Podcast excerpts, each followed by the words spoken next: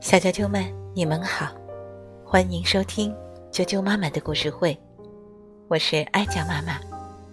今天继续给大家带来上海美术电影制片厂经典动画《黑猫警长》，由上海美术电影制片厂原著，泡沫改写，蔓延动漫公司绘制。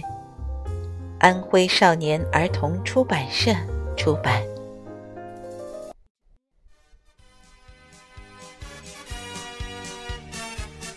黑猫警长》空中情敌。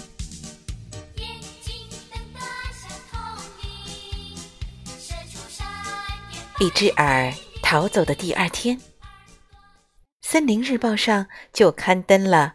警长和警士们大破搬仓鼠的好消息，一只耳气得撕碎了报纸，跳着脚叫：“我一只耳一定要报仇！”他准备去找舅舅吃猫鼠。黑猫警长已经向全森林的居民发出了将一只耳捉拿归案的通告。白天没办法走了，一只耳只好等天全黑了才行动。哎呦，谁敢踩我的尾巴？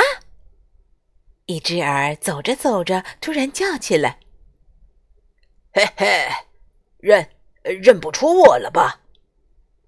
一个穿着灰外套的巨鸟笑着说：“哦，是大哥啊！”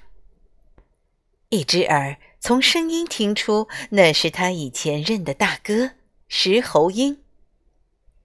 石猴鹰听名字就知道，他最爱吃小猴子，十分凶恶。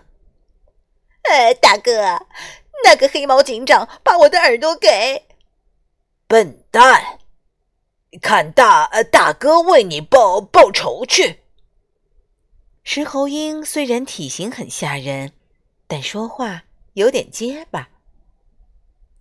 当天晚上，天下起了大雨，电闪雷鸣，森林的九号地区成了石猴鹰报仇的目标。那里住着兔子、狐狸。熊猫等好多动物，当然还有小猴子。石猴鹰站在地面上，有一幢房子那么高。它用翅膀一扇，就能把房顶掀开；再一扇，整座房子就成了瓦片。妈妈，妈妈，快救救我！小动物们吓得四处躲藏，可是能躲到哪里去呢？所有的房子都被毁了。嘟嘟嘟嘟嘟嘟嘟嘟嘟嘟嘟嘟嘟嘟！黑猫警长和警士们接到居民报警，很快骑着摩托车赶来了。没有被抓走的动物说：“那怪物把很多小动物塞进大口袋，然后就消失了。”什么？消失了？黑猫警长很惊奇。马上勘察现场。现场留下了怪物巨大的脚印，监视器也拍下了怪物的脸。回到警局，警长仔细对照着这些资料，突然生气地说：“哼，这些。”全是伪装。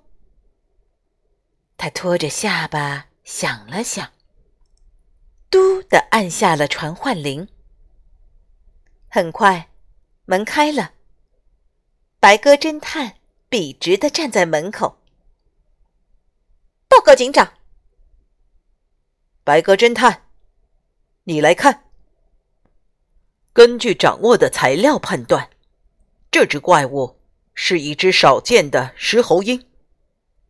现在，请你去探明它的巢穴，发现目标后立即汇报。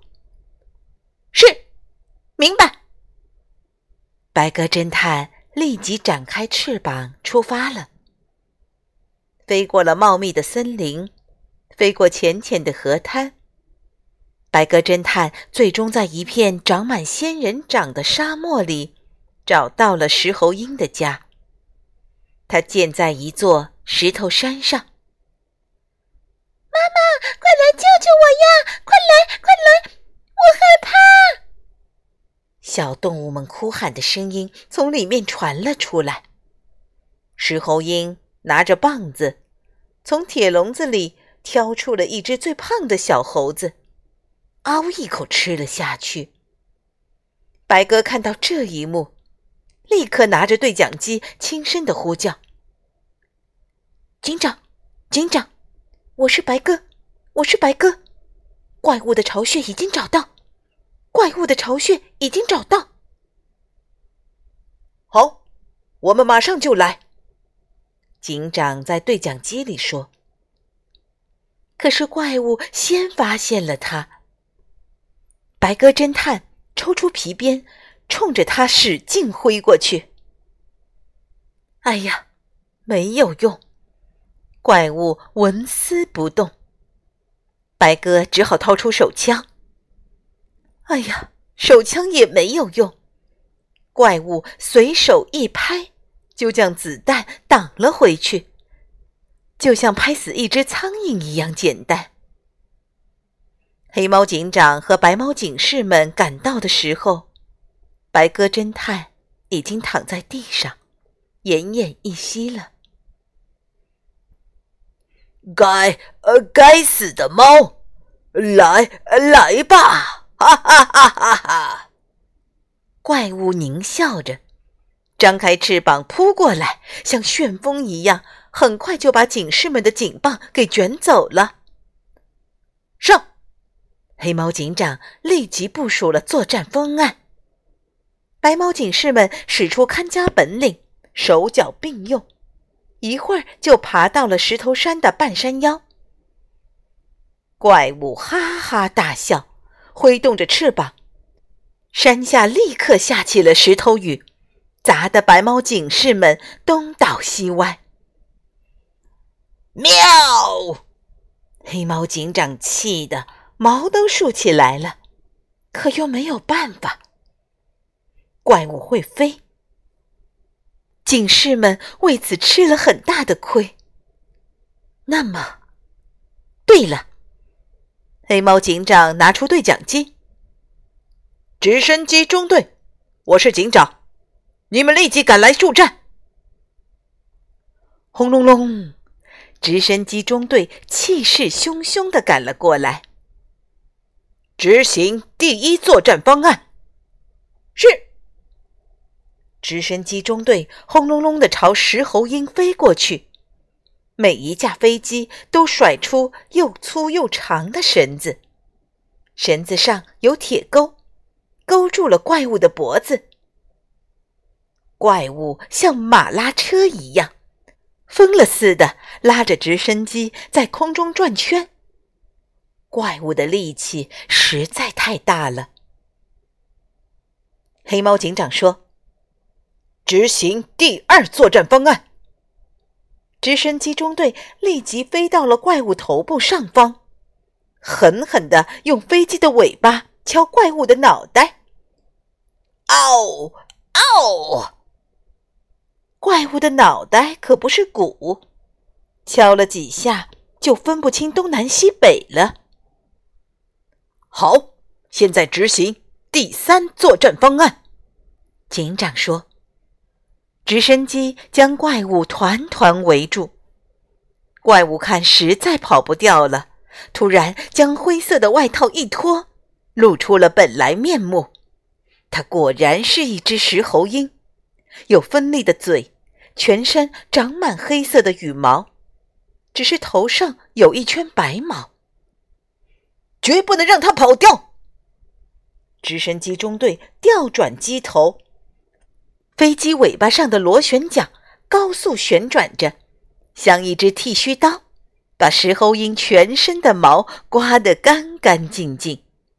现在的石猴鹰简直像一只拔了毛的鸡。失去了羽毛，石猴鹰在空中扑腾了两下，嗖的掉了下去，头朝下，一头栽进了自己的老巢里。小动物们用布袋蒙住它的嘴巴，乱打一气，打得它嗷嗷乱叫。坏蛋终于被抓住了。那么，一只耳呢？石猴鹰大哥呀，你就是这样为我报仇的吗？哎，我还是找舅舅吃猫鼠去吧。一只耳说着，偷偷的溜走了。小啾啾们，今天的故事就讲到这儿了。